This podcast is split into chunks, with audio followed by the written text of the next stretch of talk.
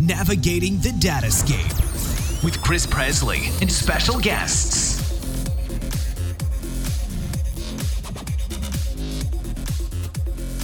Welcome to episode 6 of the Datascape podcast. I'm your host, Chris Presley, and today we're going to talk about the Google Next conference with John Lamb. Hey, John, how you doing? I'm great, Chris. How are you? I'm well, thanks. John, help the audience get to know you a little bit. Can you give us a quick overview of your career and where you work? Oh, yeah, sure. Well, I'm currently a cloud solution architect uh, at Pythian, focusing mostly on Google Cloud. Started this opportunity recently. It's a very interesting new step in my career journey. I come from originally a networking background, graduated with a telecommunications degree. I got into network design quite early and started growing the IT field, jumping around between networking, servers, storage, general system uh, sysops.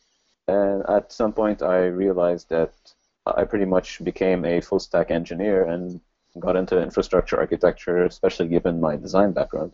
So from there, I got into you know the cloud. I think I've been working with the well, in a fuzzy way, you can say working with the cloud for about seven years now. Professionally, I took it up about three to five years ago and started actually consulting with uh, clients until I merged both worlds and it became, you know, cloud solutions and infrastructure architecture, and that's where I am today. Great. Okay. So let's. Uh, so were you at the Google Next conference last week? Yes, I was. It was quite an interesting experience. So interesting that I actually decided to go for the certification cloud architect, and I got it. So. Oh, congrats! So, just for anybody, uh, the Google Next conference is fairly new, and there are probably lots of people listening who have never been there. Can you, in your own words, tell us what the conference is? Oh, yeah, of course. Well, the interesting thing is that I believe this conference used to be called Google I/O, and part of Google's repositioning strategy of you know where they are in IT, and now that they're getting into the cloud space, I believe they decided to rename it from Google I/O, which is a lot more developer focused and developer centric, into Google Cloud Next, which is a lot more cloud focused and you know really pushing the Google Cloud platform forward. Okay, so is it fairly technical? Develop still a developer conference, or would you say it's management focused, or is it a mix? Who should go? It's actually it's it's very interesting to see how they've shifted gear and repositioned themselves, and they really are going a different direction. It's true, Google did used to be very uh, extremely developer focused to the extent that I know for a fact that most of their SREs are developers before their SREs. And no, now you feel like they really did take the plunge and decide to, you know, not jump ship, but just steer away from just development to being, you know, full stack. Let's provide an actual platform for everyone, you know, for sysops engineers, for DevOps engineers, for developers, for pretty much anyone in IT to come and build something on their platform. Okay. Uh, and you see that you see that almost everywhere in, in the position of the services they're offering, the new services they're providing. They're trying to cater to very different parts of the market, and they're doing it at a very fast pace. Okay. So when I, in reading Google's blog, they announced, you know, a hundred or they, they claim a 100 announcements uh, for Google Next. Now, they kind of cheated. If you read right to the end, it's actually 101. They kind of announced, you know, things like Spanner a little bit before, but included it. When I read the announcements, you know, 1 through 58 were product and feature related. 59 through 100 were really more like what clients were using it for this and that. So mm-hmm. a little bit of marketing spin there, but still 58 product or so product announcements is is a lot of features and you know obviously they use the event to market their cloud which i mean that's what everybody does so of the you know roughly 100 announcements let's talk about what, what were the most relevant or most important that, in your view uh, well just before we touch on that another interesting thing about the, the first 58 to 59 announcements is that you see that google didn't just come to the cloud as a platform they also coupled in g suite with that so they're trying to be holistic in that manner as well. So everyone that was on the G Suite side is now part of Google Cloud, and anyone who's on the Google Cloud side is part of the G Suite side as well. So they really are trying to build one holistic platform at all levels. And you see that out of those hundred, like you just said, you know, some of them are, oh, okay, we have a new data center in this region, or some of them are like, now we're partnering with this company, And then another portion of them is okay, now there are these new features on Gmail, these new features on G Drive. So the ones that are really Google Cloud focused from a cloud platform side, eh, I could say they're a handful, but they're still relatively relatively impactful. So just as a general idea, I mean, I tried to break them down into a few silos just so it's more organized. On the infrastructure side, I think everyone who's dabbled with Google Cloud knows App Engine. It's they're infamous for it. They've been doing it for a very long time.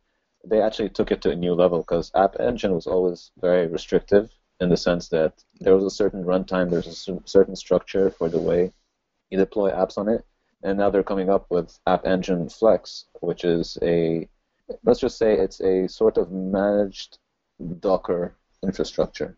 Then again, it's a managed service and it's pretty much uh, no ops. You have cloud functions, so you know they're responding to AWS's Lambda with that. Of course, it's still in beta though.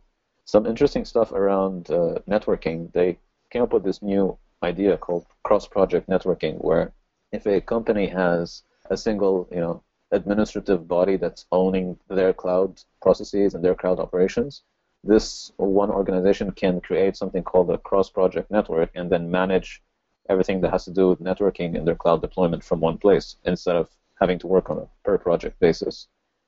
Other than that, in infrastructure, you have, I mean, performance improvements across the board. Everything from their, you know, their underlying SSDs, their Cloud SQL instances. So a lot of work there. When it comes to data, one of, of course, like you just said, I mean, they they mentioned this already. Cloud Spanner, it's the big hype now. You know, horizontally scaling, geo consistent.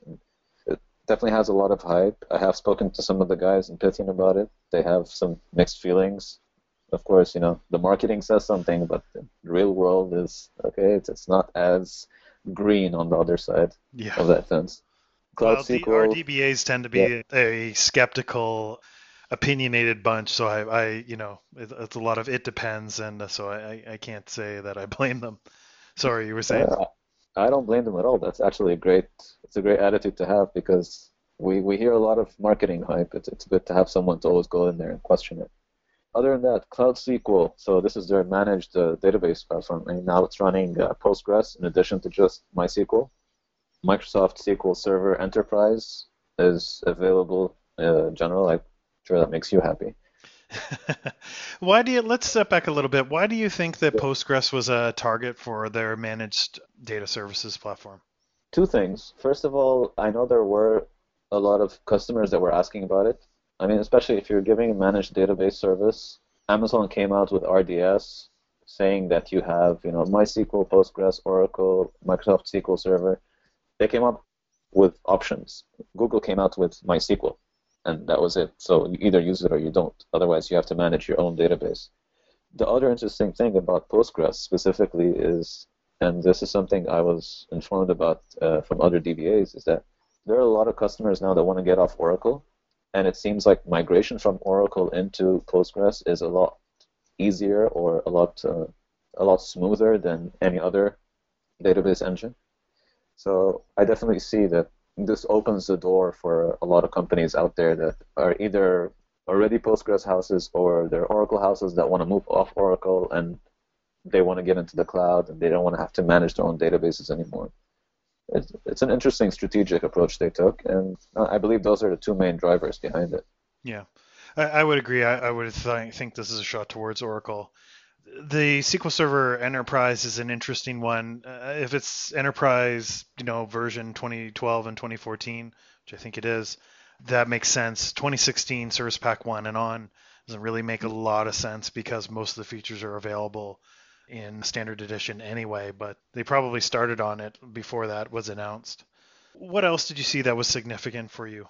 Uh, one one interesting partnership that they did is with SAP. So now SAP HANA is licensed on GCP. That's something that was getting certain demand from the market.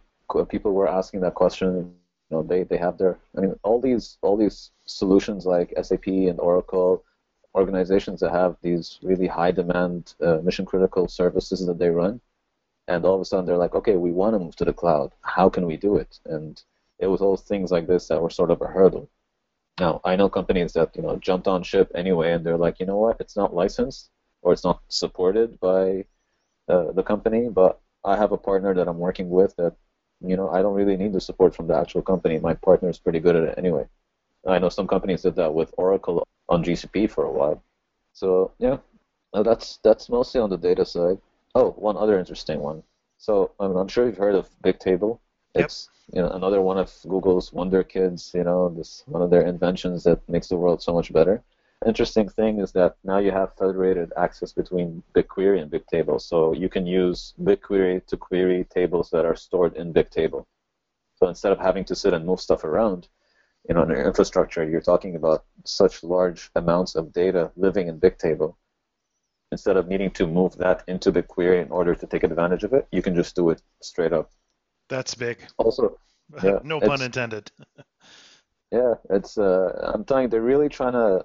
They're trying to push ease of service, ease of use. Really trying to make the platform as friendly as possible, and really trying to cater to everyone. I mean, I still have points about security and data science, things that they've done there. That it's amazing how fast they're going and how many directions, and they're still keeping up. Like, I have so much respect for Google engineers right now. Right. One of the things we see with Google, though, is they are fairly fast, uh, quick to kill things that aren't working. Did they talk anything about that at the conference?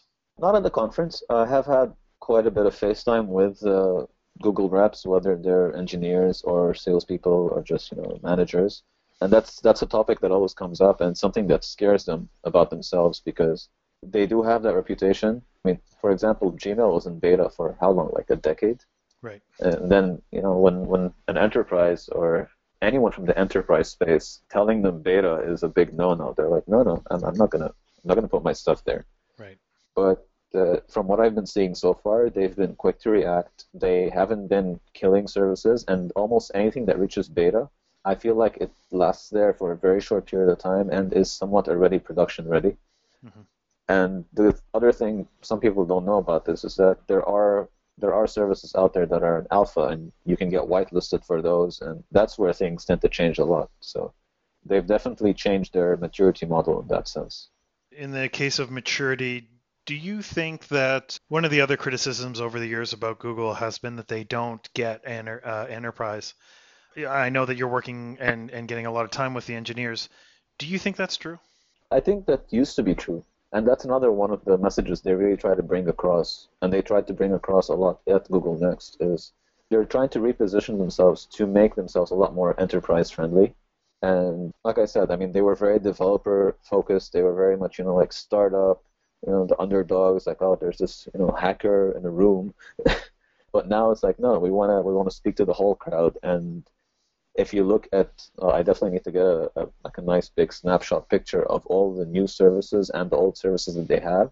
You can really see a good spectrum across the board of different levels of management as well as different level of uh, advancement in services.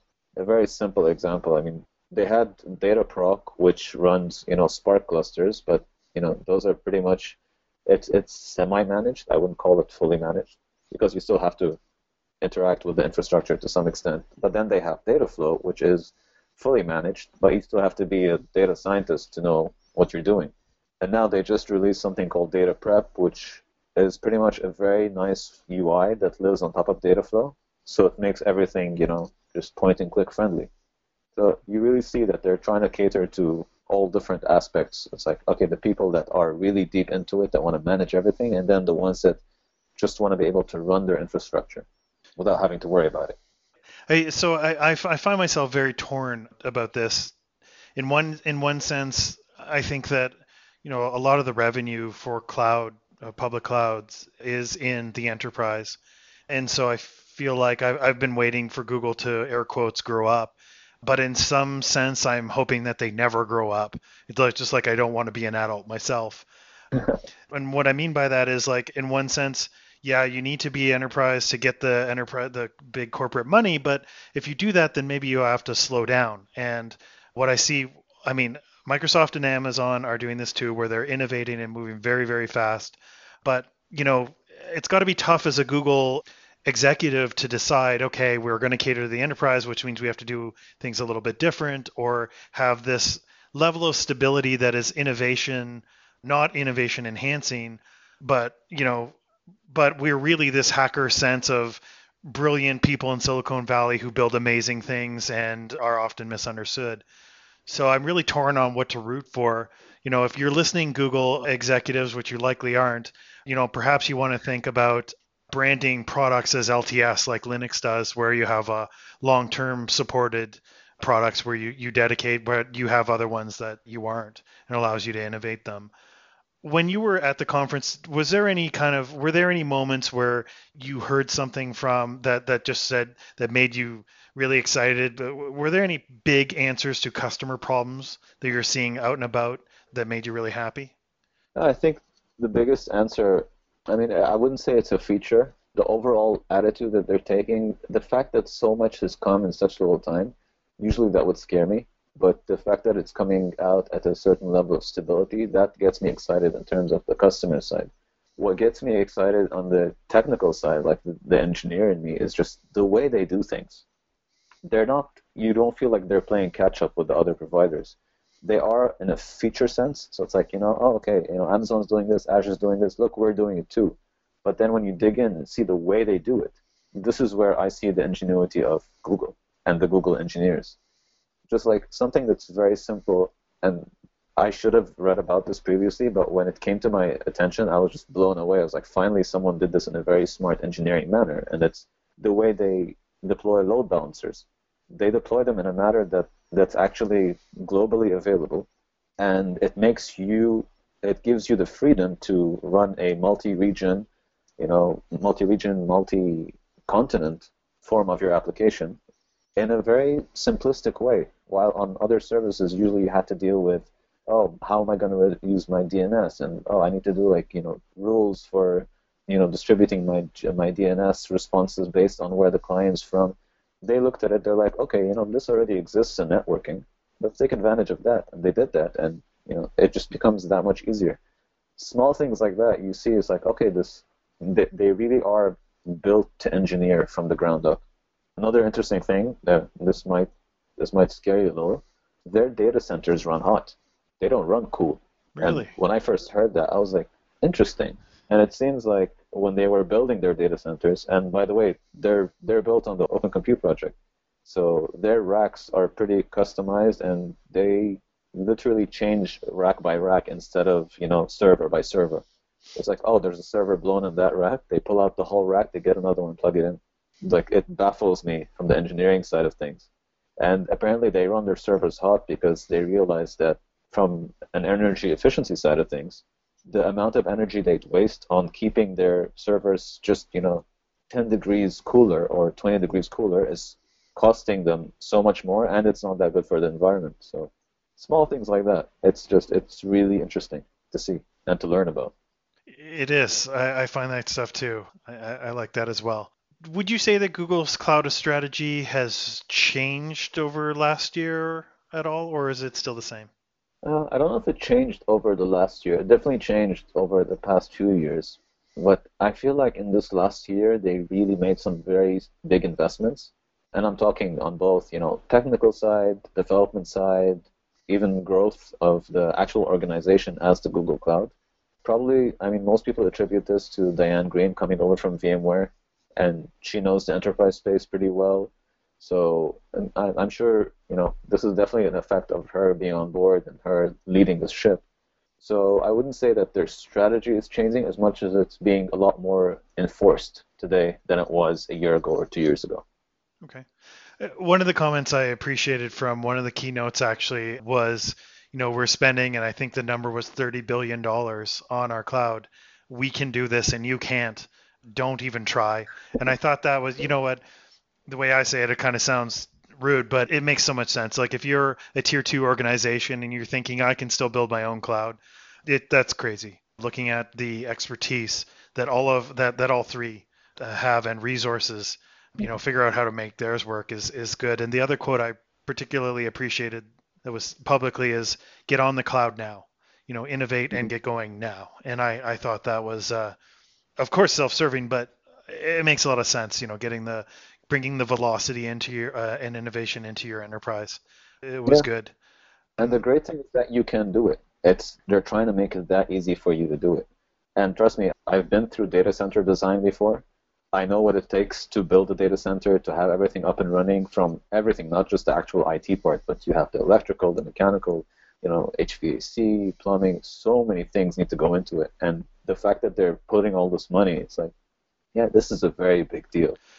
Data center facilities are a big. There's a lot to it that you might not think about. It's funny. I, I was uh, used to play squash with a guy. I met him through another friend, and I, you know, in getting to know one another, I said, "What do you do?" He said, uh, "I'm an electrician," and I thought, "Oh yeah, you know, out on construction sites or." And we got to talking, and he said, "No, no, I work in a data center all day. It's great. I never get cold.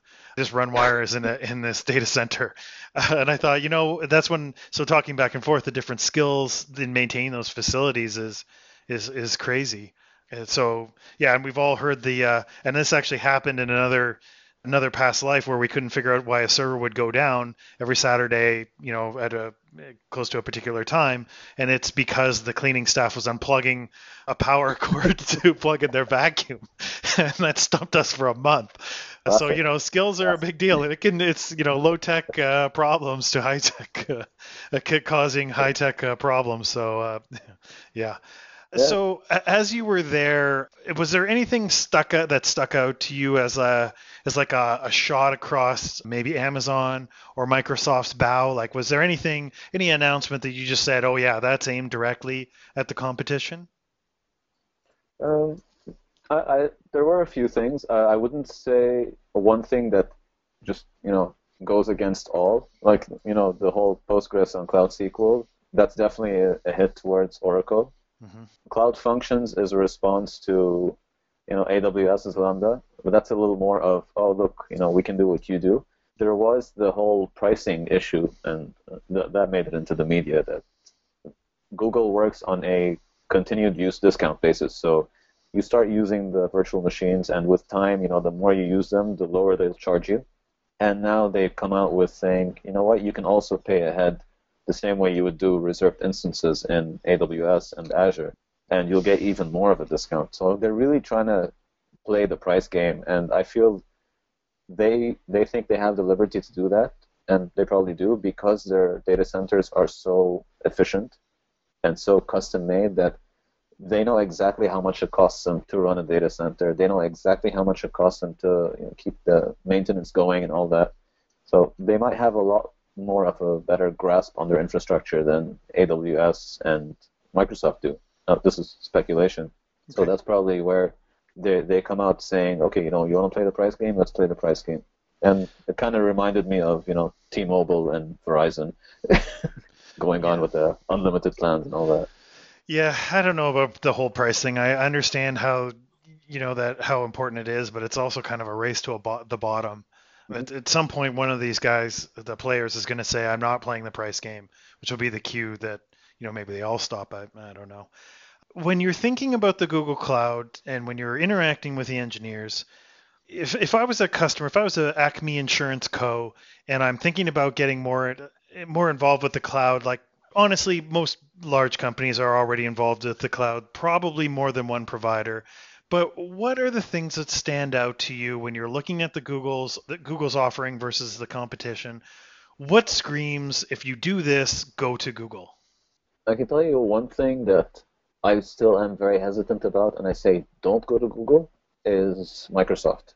I don't think they're they're that big in the Microsoft space yet, especially that they are a very well, they're an enormous Linux house. So if it's anything that's Linux based, and you want managed services that are easy to use, Google is usually my first option. And this is before I even, you know, I even jumped on the Google bandwagon. Like this is just a general view that I had of the cloud spectrum. AWS might be more mature in certain services, and you know they do have some. They have a wider range of services, but a lot of overlap between them in some aspects. And then, you know, Microsoft is Microsoft. You're a Microsoft house. There's a good chance you're going to be on Azure, at least for, you know, Active Directory and things like that. Uh, AWS tried to mimic that, running, you know, Active Directory as a service. I feel like this is where I say, you know, GCP is still lagging. So this is where I wouldn't, I wouldn't recommend Google. But when it comes to, especially like data and analytics, that's that's the low-hanging fruit. That's where they really are superior because, I mean, BigQuery doesn't have a counterpart on any other service provider. Right. It it does by name, but in actual you know in actual usage, it doesn't. You know, Redshift, you still have to spin up a cluster. BigQuery, it's fully managed, hands off. You know, no ops for lack of a better explanation. Uh, that's where that's where Google really shines. You know, they have Dataflow now. They have data prep for you know ETL and batch and stream processing. PubSub, fully managed service. So if you really want a hands-off experience, if you're running a, a company and you know it could be a small company but with a huge volume of revenue, but you don't have and you don't want to have the engineering resources to really manage all your infrastructure, Google is a very viable option. The one the one issue and the one thing where I say Google beats Amazon is you don't need to learn something new with Google. They've followed the open source approach so much and if you're comfortable just using, you know, click and point and Linux type terminology, it's quite easy to pick up Google. When you go to Amazon, you have to learn about, you know, policies and, and their ARN system and their security system, and they are constructs that they built, which is very interesting. But at the same time, there's a learning curve there. That's something you have to consider. So I always think that it's easier moving from Amazon to GCP than it is from GCP to Amazon. Do they have, and that's a good segue. There are a couple things that I really want to talk about. Amazon has, from the data side of things, and this is a data focused podcast, but Amazon has a number of programs, whatever you want to call them, features that will allow you to rapidly convert or move your data into their cloud. How does Google approach this sort of thing? Google don't have that specific service yet, especially in terms of well, if you're talking databases, can, let's break this down. If you're talking about storage, like object storage, Google actually have the service uh, pretty well done. You can transfer directly from S3. You can even have like a scheduled process that does it. Uh, you can transfer from your on-premise environment. Also, it can be a scheduled process or just like a one-time job. When you go to databases, AWS they have this database migration service, and that that's really interesting because, like you said, you can can migrate your database to the cloud, and you can also change the database engine. Now, you know, of course, again, this is marketing. This is the boilerplate statement, or you can do that. But then when you actually try and do the process, there are times when the system will tell you, okay, you know, you can do this, but these are the things that we can't migrate for you. Then you have to go back and do some work. Right. So yeah, they do make do they do make that easy. Google's platform for this is, uh, I believe they partnered with a company called CloudEndure, which pretty much takes care of server migration and VM migration into their cloud. Kind of mimics the server migration service, the general server migration service that uh, AWS has, just to get your machines onto you know Google Compute Engine. And then if you're a MySQL house, you know you can then switch over to Cloud SQL, and you know shortly you'll have the same option with Postgres. And that's pretty much their counterpart. But the whole schema migration thing, I still say that that's a only available on AWS. I haven't seen it being provided anywhere else. Okay. The other thing that you said there that really piqued my interest is about learning Google. How do you have any recommendations for resources to learn and play with the Google Cloud or Google features? Yeah, well, oh, actually, this this is another announcement. They extended when you first start up with a Google account you have to create a billing account to go with that, and they usually give you, I believe, three hundred dollars in credit. Yep. And that was restricted up to three months. Now it's restricted up to twelve months. So you have twelve months to play with three hundred bucks. And they might have even increased it three hundred. I have to check that. I'm pretty sure it stated 300, but I'm I'm happy about because I was looking at it myself. Uh, but I'm I'm really happy about the extension because I lost my 300 bucks because I couldn't get through it. I you know I had every intention like everybody else in the world and got busy and you know by the time I got back to it it expired. So that's exciting. Are there any learning resources though that you would recommend, uh, sites or materials?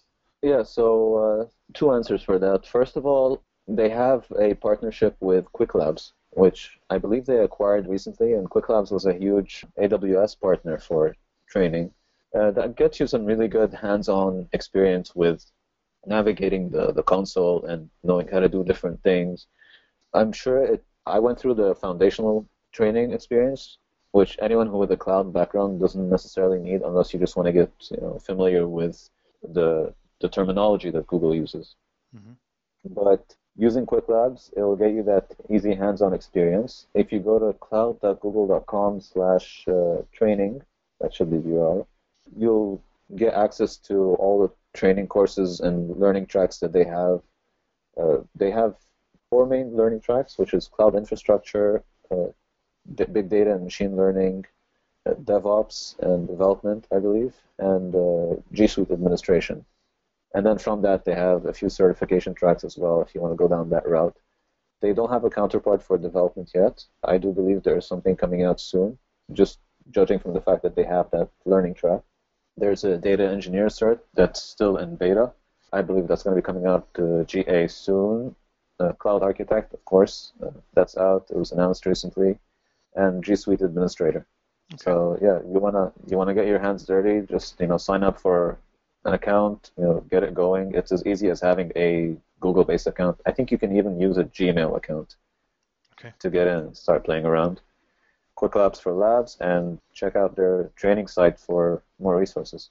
Okay, good thoughts there, John. I mean, that's the well, that's what I recommend to anyone is you know, provided you have the somewhat somewhat foundational knowledge, just get out there, uh, do a little reading, but then get in there, get your hands dirty, start playing around, get on some forums, start talking to people, just build something and and see what happens. That's the best way to learn.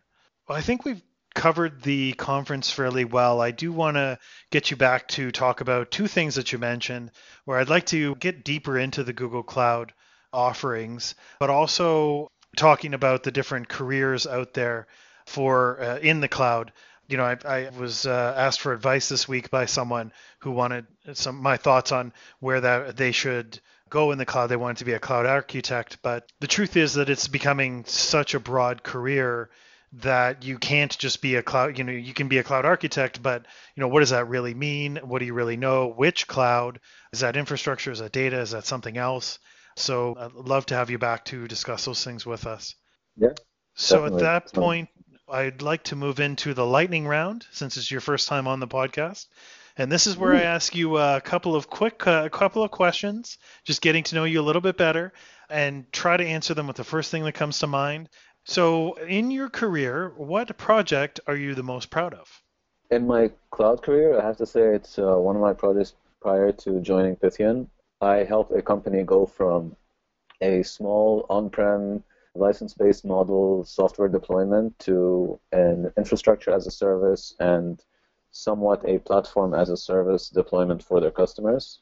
Help them to go from you know targeting SMEs to to more larger enterprises really help them to integrate into the cloud and cloud solutions so they could take advantage of their application that had a lot of power but was just you know underserving for just so many years that that's one of my favorite projects just because it really took a full stack approach i had to focus on everything from you know database and data architecture to the actual software architecture and the platform architecture you know using tomcat using cdns load balancers scaling out it was it was very interesting. Full re-architecture. Oh, I love those projects. That's that's awesome. Is there a book or a podcast that has made an impact on your career that you re- recommend anyone read? Not much of a book. I have to say I'm I'm a fan of the For Dummies series just because I feel like it's really good at dumbing things down and that's usually the easiest way to grasp a concept. So yeah, I'm a certified dummy. Don't worry about it. so perhaps perhaps you'll author the GCP for dummies. Maybe so. Maybe so. Standing or sitting desk? Actually, neither. I'm currently developing a walking desk. Fair enough. Patent pending, I'm sure. Laptop or desktop? Laptop, but I love the desktop. But I live in New York, so not much space for it. gotcha. Mac or PC? Mac. All right. Simply uh, because of the POSIX nature of it. okay, so iPhone or Android? iPhone. Switching to Android, possibly. Ah. Still, um, I'm, I'm in that indecision space. Been getting frustrated with Apple and their choices. So. Gotcha. Well, keep keep me posted. I'm I'm up for renewal soon myself. What is a the best tool or app that you use on a daily basis? My terminal. Nobody said that. Command line uh, to the end. Yep. And so uh, it was really. Someone, Sorry, someone actually asked me once, what's the best tool you've ever used in networking? And I told them ping. yeah. It's all the time. yeah, dash T. So really great to get to know you today, John. If people are interested in learning more about you or contacting you or reading what you've written, where can they find you? I used to have a blog, didn't keep it up much, but uh, it's still there, and I hopefully do plan on getting back into it. It's tech7anak.com, which is actually a play on words in different language. I'm on Twitter. It's Lehan in NYC. That's my handle. I also should start blogging for Pythian, so we're looking forward to that. And of course, you know, company email, liam at can always reach me there. Excellent, John. Well, thank you, thank you for coming today, and I'm looking forward to having you on again soon. That's all the time we have for today, folks. The biggest compliment you can give us is telling a friend and writing a review on iTunes. What did you think about today's podcast? What did I miss? What would you like to hear more from John about? Send us feedback or ask us questions at datascapepodcast at gmail.com. Thanks and have a great day in the Datascape.